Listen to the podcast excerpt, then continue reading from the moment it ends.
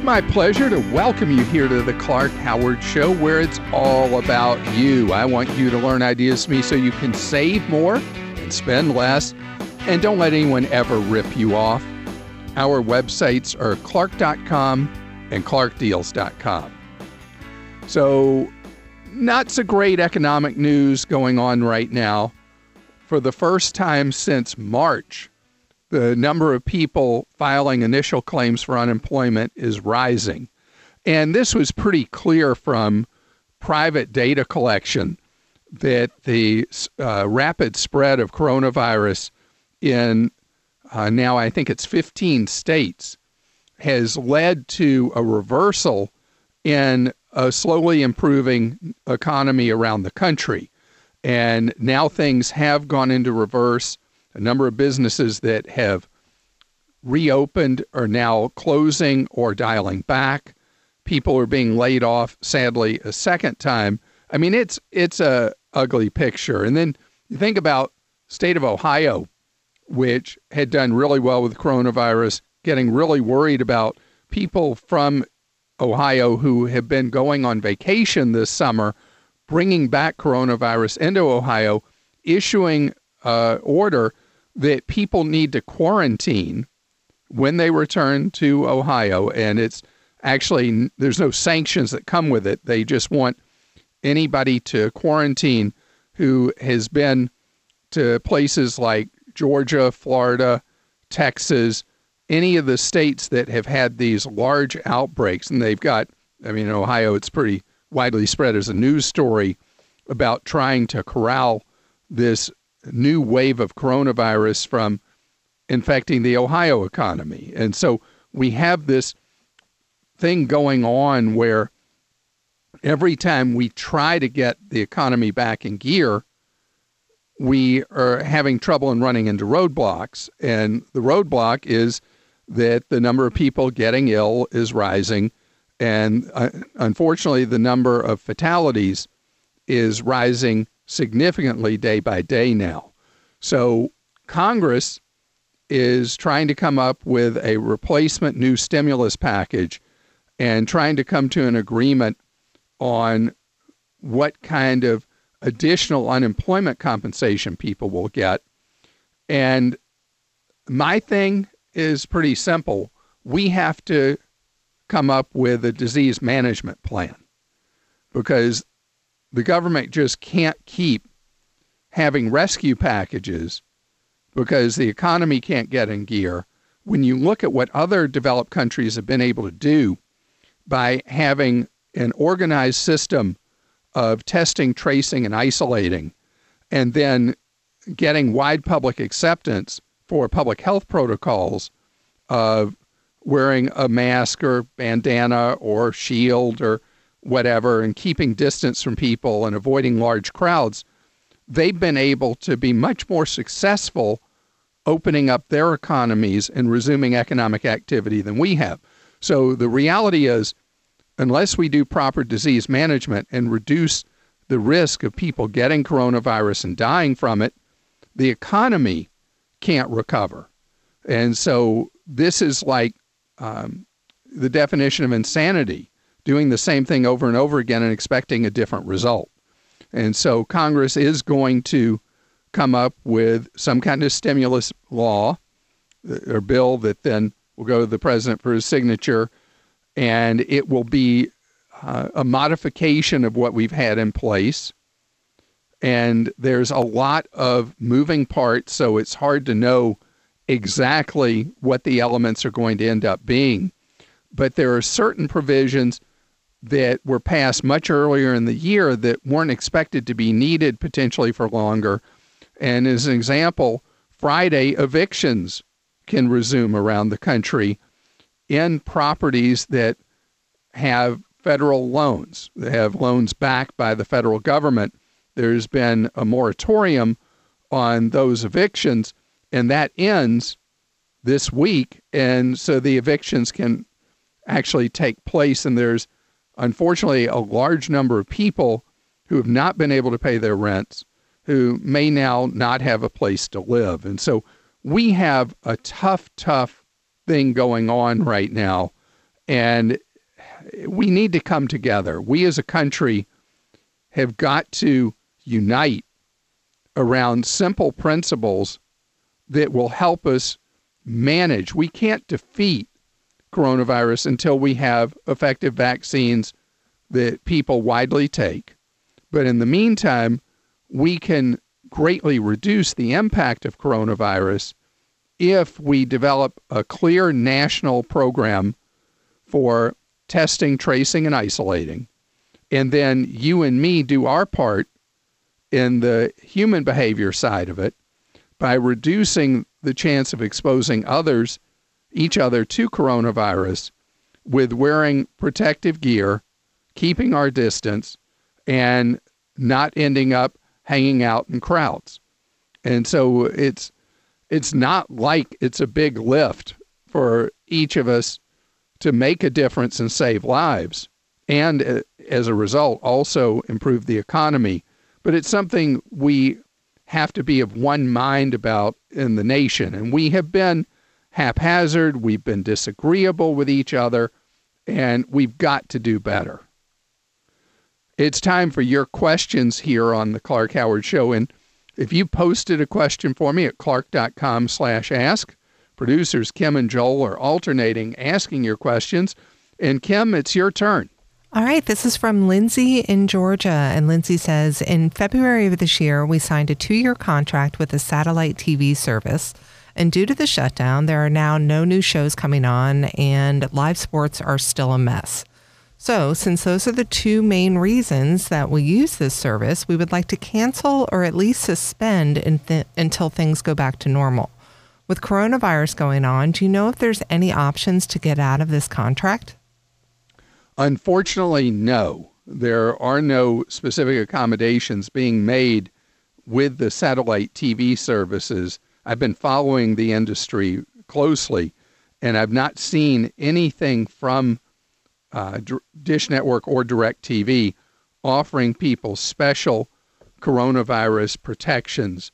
And I'm looking right now to see if there's anything on the websites that's offering any special relief with coronavirus. And all it says is that they're offering special safety when somebody comes to your house to install satellite. I see nothing about anything at all with people who want accommodations because of corona. Um, one thing I would ask is with the satellite players, do you have the ability with the contract you have to go to one of the lower priced program packages from what you have right now? Also, maybe reduce the number of TVs hooked up to the system. If you can do that without violating the contract and triggering the penalties, you could do that. The penalties, by the way, go down each month and if you really don't find it useful, you can cancel and return the equipment, pay the penalty fee, and it will almost certainly be much, much cheaper than what you're paying over a two year period, remainder of a two year period for the satellite service. Joel? Clark Walter in Maryland says, I just got an email about the new Verizon Visa credit card. This looks to be a good credit card with $10 off your phone for every line every month and 4% cash back at grocery stores. Is this really true? Should Verizon users be getting this card? Yeah. So if you are hyper loyal to Verizon, having the Verizon credit card is a loyalty incentive from Verizon to try to keep people from switching away. Verizon's in kind of a defensive position in the cell phone industry these days because Verizon tends to be more pricey than its competitors. And so offering this and giving you a discount that's basically a backdoor way of doing loyalty credits is a smart move for a Verizon customer. The way this Verizon card works is it's a strategic card.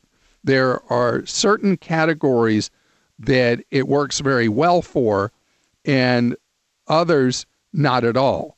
So if you use the Verizon as like a situation player card, that you use obviously for Verizon.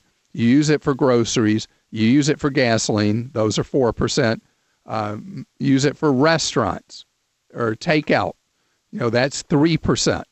And so those would be, if you limit it to those specific activities, the Verizon card is a really smart thing. So it's one of those that I call a back of wallet card that you use only for those certain purchases. And then you're better off using a card that has more generous rewards generally than the Verizon card for other purchases.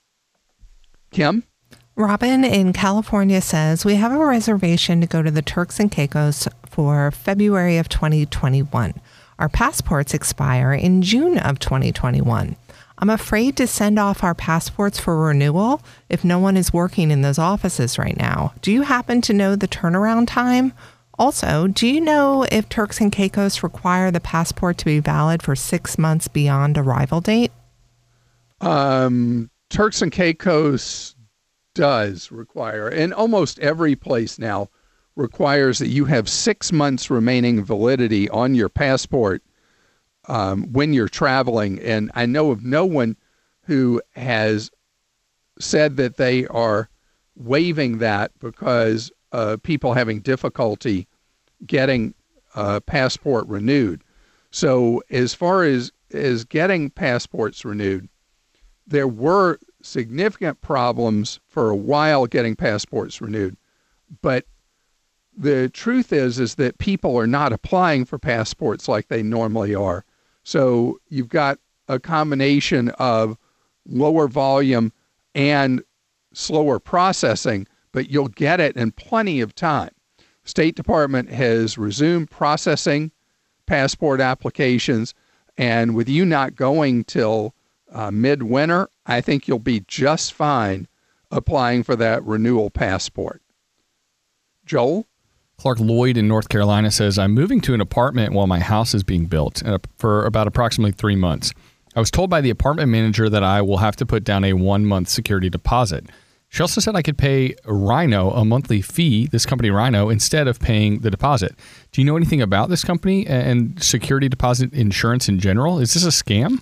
No, it's not a scam at all. You're paying for the privilege of having somebody else take on the initial risk of your security deposit, billing you back for it over time, and then making some extra money on top of that. So they're taking on the risk by posting that security deposit.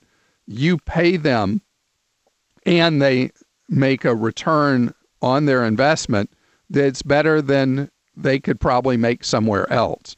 So if you're short of cash and coming up with a security deposit is not something you can do, it's not money you can part with, then this is an alternative. But just know this isn't free money. The reality is, for a lot of people, coming up with security deposit money is a serious roadblock to being able to rent an apartment. I just want you to make sure if you ever use a security deposit assistance service that you budget in what you're going to have to pay extra per month and that it's money you can actually afford to pay every month in addition to your rent. Jacqueline is with us on the Clark Howard Show. Hello, Jacqueline. How are you?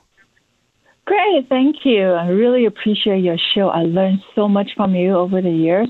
I switch, cut off the cable, and then I switch my phone company all because of your show. Well, thank you very much. Well, how can I serve you today? Okay, so I uh, I love technologies um, just as much as everybody else. So I heard you talk about the 5G network becoming available, but there are also some kind of talk about how you will hinder our health from the radio frequency. So I was just wondering, uh, what do you think of it, and is it really true, or should we embrace it, or should we um, vote against it? So, you know, we've had all through the years concerns that people have had about their health from cellular signals. This first became something people were really worried about in the mid 90s, and there was a lot of concern that just, you know, holding a phone by your head would be dangerous for you. And mm-hmm. that was something that's always been kind of out there. But even the American Cancer Society says that the towers that are involved with transmitting cellular, whether it's 5G or 4G, that there's no danger from that at all. And there's a nice write up on their website about it and talking about the potential exposure from it. And this is not something that they are particularly worried about. So, um, at the level of the antenna itself, in the American Cancer Society briefing, there is a potential concern, but not on the ground being around one. So this is something I, I've used a 5G phone now for a, almost a year. And I got to oh. tell you, it's been a game changer for me. The quality of the data side and the speed is great. But the other thing, I use T Mobile.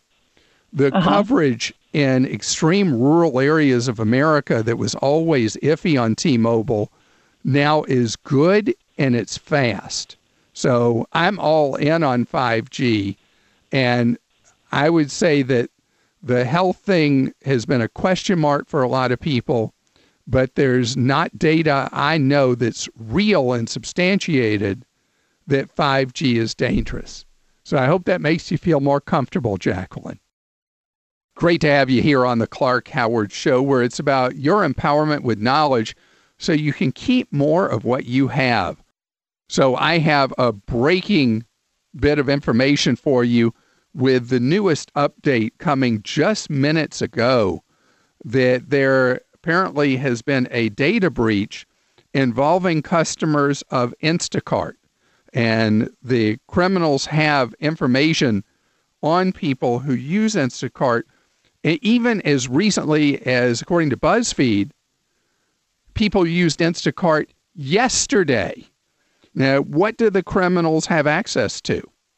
They have your name, your credit card information, your address, information on transactions, all the rest. The criminals have just enough information to engage in identity fraud and credit fraud using your credit card information that you have on file with Instacart. Special warning for you. If you have a debit card registered with Instacart, you have much greater danger because if in fact your information is hacked, then you are having money out of your checking account vanish. And the law is so poor on how it works with debit card fraud versus credit card fraud that the money disappears from your bank. You have to then fight with your bank where you're guilty till proven innocent to try to get your money restored. The banks even have such a stacked deck against you with a debit card that the bank can take its sweet time conducting an investigation, hold your money for the money that's vanished for two weeks, and then they can decide on their own whether or not they're going to give you your money back, either what they call provisionally or not at all. And it's a terrible, terrible problem. As far as what is known at this point, there's information on approximately 280,000 Instacart accounts that has been leaked onto the dark web. Now, Instacart says that they're not aware of any data breach at this time. We take data protection and privacy very seriously. To their credit, they didn't say that there wasn't a data breach. They just said they're not aware of a data breach. And it's unknown how the customer information at this point could have leaked. And we also don't know how many other people beyond the 278,000 or whatever whose information is out there. The information is being sold um, among criminals for what's a very high price $2 a person. A lot of times information like on credit card numbers and stuff will sell for pennies. The reason that this is so valuable to crooks is that people who use Instacart tend to be more affluent, tend to have more money that the criminals can go after, and they have enough information with having all the data that I talked about that they can do a lot of harm with that information beyond just if they found access to somebody's social security number by itself or found somebody's credit card number by itself. So, what does this mean to you if you're an Instacart user? You want to watch activity on the credit card, or if you use a trashy debit card, you need to watch your activity closely. With a debit card, set up online alerts with your financial institution so you know when transactions are occurring and you can turn that that card off immediately if there's suspicious activity. With a credit card, your only responsibility is to review your statement on a timely basis. If there's phony charges, that you dispute them. So, sorry to tell you about this data breach, but it's important that you know early. It's time for your questions that you posted at clark.com slash ask. Kim and Joel alternate asking your questions, and it's Kim's turn. That's right. And this is from Eric in Wisconsin. Eric says, Hi, Clark. I'm considering a new car right now, given the great incentives that are out there and increasing reliability issues with my beloved 2003 vehicle. However, 2003. Right? Pretty cool. Fantastic. Pretty cool. That's so great. He goes on to say, however, I also want to buy a home in the next couple of years. So he wants to know how consequential would it be to apply for a home mortgage with an existing car loan? How big of a deal is the debt to income ratio when it comes to home loans given modest car loans? P.S. I have an 800 plus credit score and the car loan would not exceed $17,000. Okay, you are a very cautious, careful person. And I can't remember the last time somebody asked me a question specifically about buying a home in a couple of years and wanting to make sure you don't hurt your ratios. So if you were to take out this loan on the vehicle, there's an initial impact on your credit score and it could actually hurt you in mortgage underwriting if you were buying a home in less than 6 months since your intention to buy a home is further down the road, this will not hurt you from a credit app standpoint. In terms of ratios, um, you know, if you carry low levels of debt and this is a reasonable monthly payment, this is not going to affect you in a significant way. With the credit score you have, I'm doubtful that this will impact you in any significant way. I mean, I don't expect it to impact you at all, actually. If you're planning to buy a home in, let's say, 2021 or 2022. Joel? Clark Joseph in Tennessee says, I'm a middle school sixth grade teacher and I'm categorized at, in the high risk population. I'm over 50 and have a heart condition. Oh, I'm sorry. Concerned that the school district won't have effective CDC safety guidelines put in place uh, uh, in time for the school year to begin. So, would I be eligible to apply for disability uh, because of this? To my knowledge, no, you will not be able to do a disability claim, but you are being put in such a bind because, you know, we've talked so much about the kids, and I've been kind of reckless talking about how much I want my kids to go back in the classroom. And now that ship has sailed for my college age daughter, they've now gone all online and my son's school is starting to waver on whether they're going to be back in the classroom. And so, if the school district you teach in is not taking this seriously and is not planning to implement good safety guidelines, you need to organize.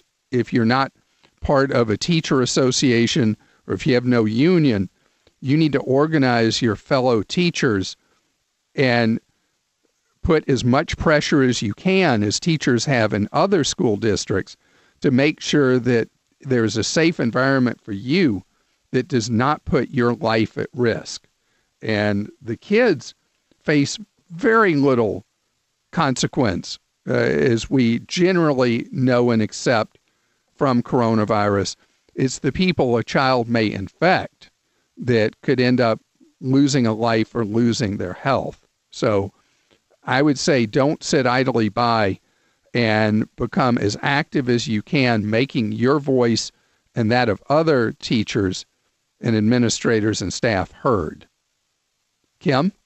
On the note of school, Cindy in Ohio says, What are your suggestions about money management for teens going off to college this fall? Do you recommend a credit card for emergencies? And do you know, are there products that are great for college kids?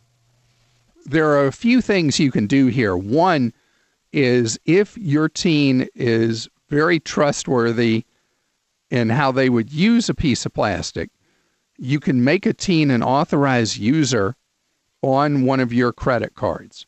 That will also help your teen establish if, if you have a, a good payment history and good credit score, you pay this bill on time regularly, it will help your teen establishing credit. Now, once your uh, child's at college, then it's possible to get a college student credit card. Now, the regulations say that uh, college students are not supposed to be able to get a card before 21, but I'm finding that's not in place at all anymore. In fact, my daughter, when she went to college two years ago, was able to apply for a college student credit card and get it. So having credit established is a very valuable thing.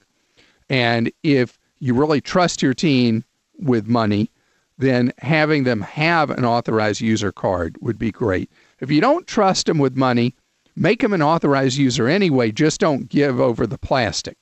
As far as handling money, if they are not the most reliable in how they handle money, because every kid's different, I would recommend opening an account at an online bank and having a debit card assigned to it with a small credit limit so that there's not a lot or small credit limit that's the wrong way of putting it a small amount of money in the checking account with the online bank which would control what the spending limit is on the debit card.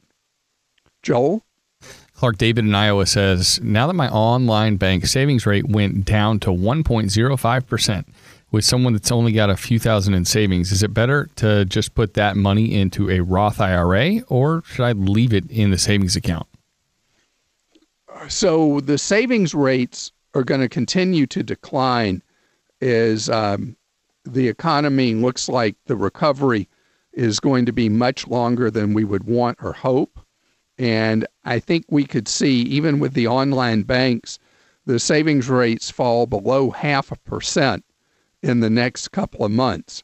But the Roth is a that's a different puzzle because if you take all your what would be your rainy day money and you stash it into a Roth IRA, you now have no rainy day money. You will have put money aside for the long term. You invest that money and it could really help you many years down the road but they're really different kinds of things. It's not even like apples and oranges, it's like apples and ice cream. They're so different when you talk about having an online savings account for emergency savings and having a Roth IRA, which is to build a solid long term financial future. But I do like the Roth, and I really am the man from Roth. So if there's no time like the present, if you think it would be safe for you to wipe out your savings, to put money in a Roth IRA in an investment account, and look at my investment guide at clark.com and the low cost companies that I recommend and the funds that I'd like you to look at putting your money into. Kim? Tyler in Georgia says, I just received a $206 bill from our dentist for services that were provided two years ago. Oh, man, um, really? Yeah. My feeling is that maybe the dental practice is combing through old records to find a way to, gener- to generate billing. Regardless, I paid the billing that was presented to me two years ago, and they just sent me four pages of really complicated billing, and I can't even reconcile what I've already paid. So, can they do this? Because I'm sure my FSA is going to reject something that is this old.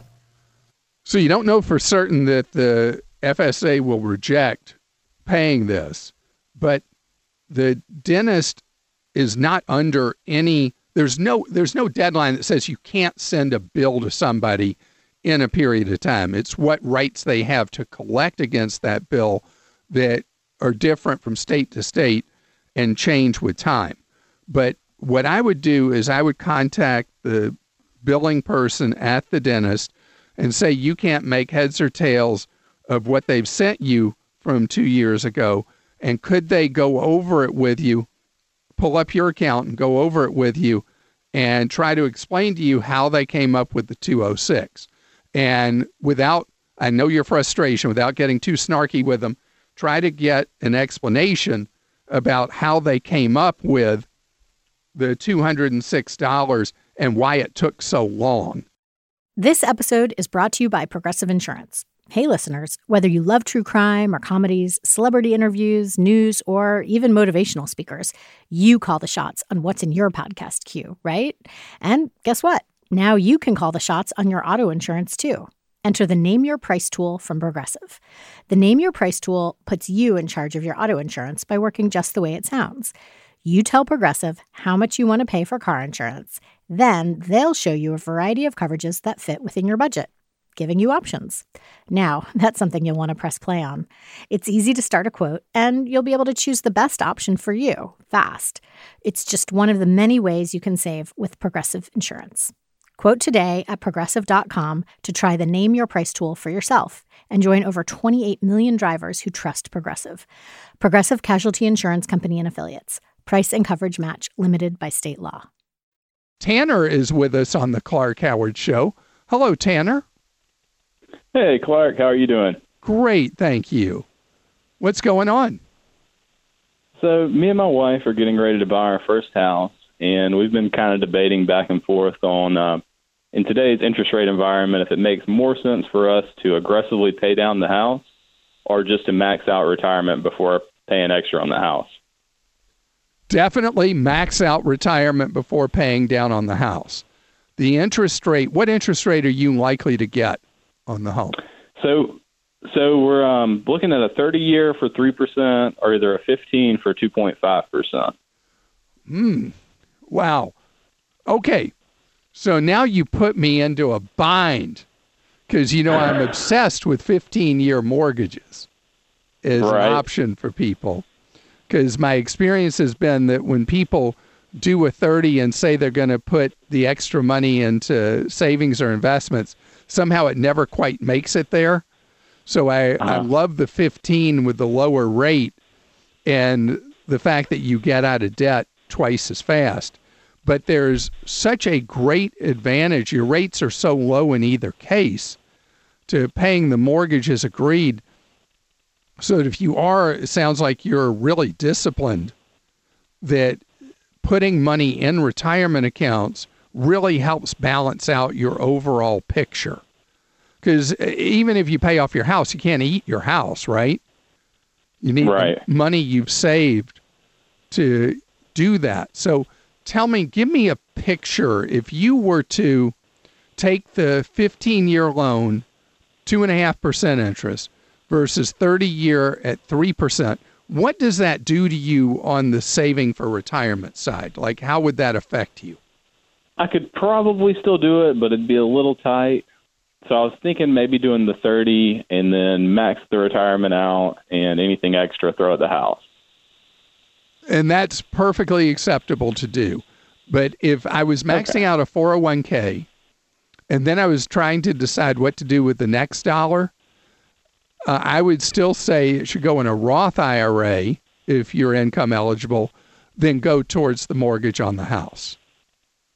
Okay. Because your That's... carry cost at a 3% mortgage rate is so, so low that the odds over time are that you're going to significantly out earn that in your Roth IRA. You know, not every year. You're going to have down years and up years, but over time, that you'd out earn that and you have more flexibility having money in that Roth IRA that grows tax free and is spent tax free.